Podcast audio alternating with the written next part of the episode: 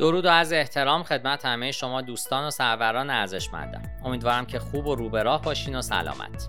من دکتر علی ناصر حجتی هستم و قرار هست در این پادکست درباره viral marketing و بازاریابی viral برای الهام بخشیدن به شما در سال 2022 باهاتون گفتگو بکنم. با توجه به مهم بودن بحث بازاریابی ویروسی لطفا تا پایان این پادکست با من همراه باشید.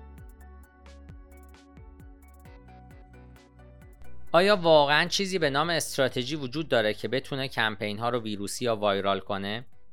هم بله و هم نه. موضوع بازاریابی ویروسی ساده نیست. به همین دلیل که در حالی که در سال 2022 هستیم گذشته، حال و آینده رو بررسی می‌کنیم و اون رو کشف خواهیم کرد. ما در این پادکست با مطالب مهمی روبرو خواهیم بود. اینکه بازاریابی ویروسی چی هست، تبلیغات ویروسی چیه، نمونه های از بازاریابی و تبلیغات ویروسی رو با هم دیگه بررسی خواهیم کرد. چک می‌کنیم که بازاریابی ویروسی خوب چگونه به نظر می‌رسه و یک کمپین ویروسی خوب چگونه به نظر می‌رسه. بازاریابی ویروسی در دنیای واقعی و کارهای تبلیغاتی به چگونه است؟ بازاریابی ویروسی قبل از اینترنت چگونه بوده؟ آیا کمپین های ویروسی از بین میرن یا نه؟ چه چیزی واجد شرایط ویروسی شدنه بازاریابی دیجیتال تکنیک های بازاریابی ویروسی رو از بین می‌بره یا نه و استراتژی های کمپین بازاریابی ویروسی چه می‌تونه باشه و کمپین های بازاریابی ویروسی موفق کدوم ها هستند. در ابتدا به سراغ این پرسش میریم که بازاریابی ویروسی چیه؟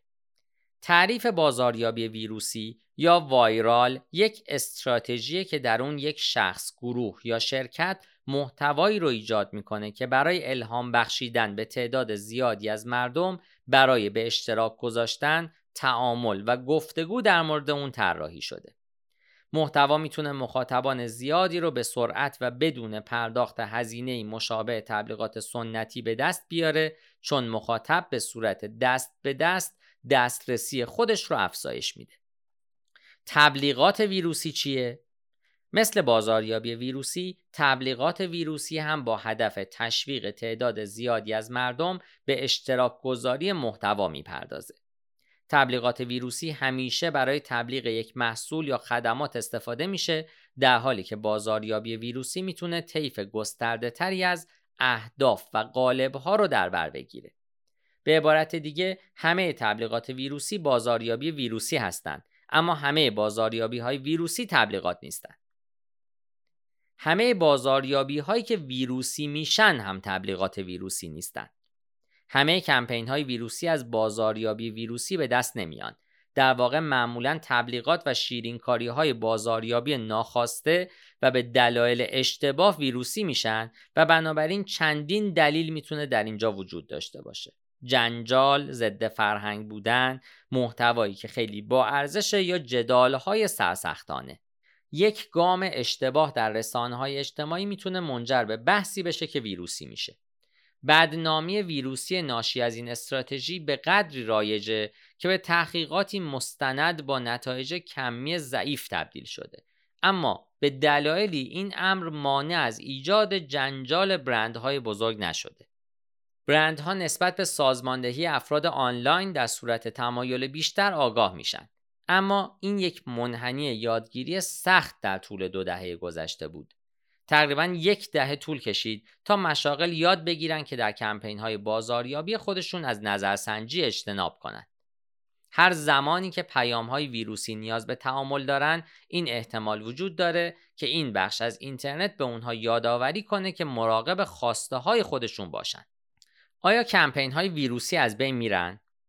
همه کمپین های تبلیغاتی موفقیت آمیز قابل توجه از چندین سال پیش راه اندازی شدند.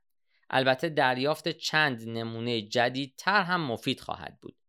اگه به دنبال نتایج برتر برای کمپین های بازاریابی ویروسی یا تبلیغات ویروسی باشید، نتایجی مثل تبلیغات کمپین های موفق رو در اینترنت جستجو بکنید. چه چیزی واجد شرایط ویروسی شدنه؟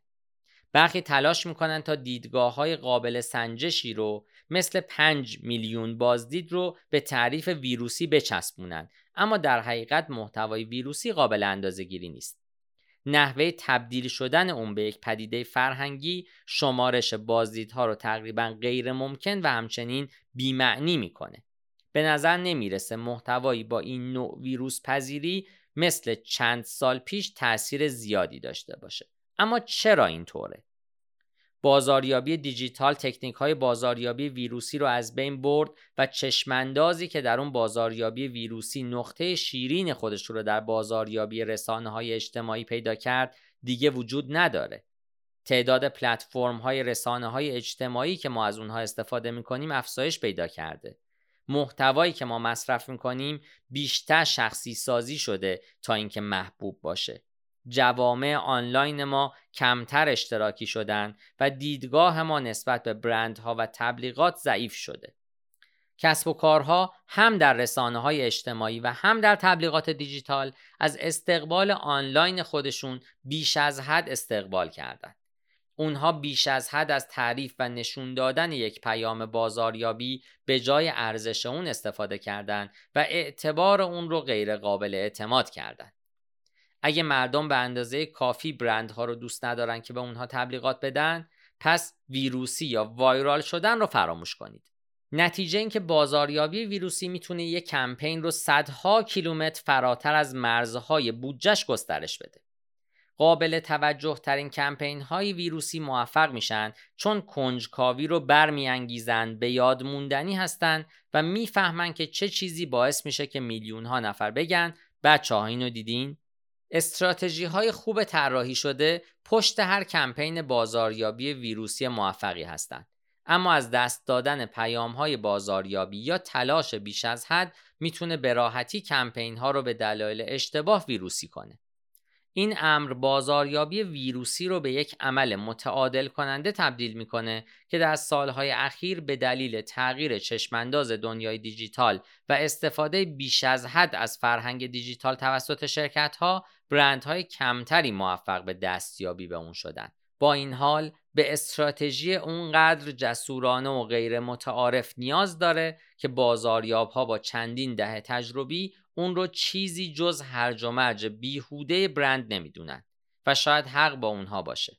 اما اگه تاریخ دیجیتال تکرار بشه هر کسب و کاری که اول این رو رقم بزنه موفقیت عظیمی رو شاهد خواهد بود. من در این پادکست تلاش کردم تا شما رو بیشتر با مفهوم بازاریابی وایرال یا ویروسی آشنا کنم در صورتی که نیاز به دریافت اطلاعات بیشتر یا انجام مشاوره تخصصی در این زمینه دارید می‌تونید از طریق تلفن همراه من با شماره 912 268 30 با من در ارتباط باشید. پاینده باشید و برقرار.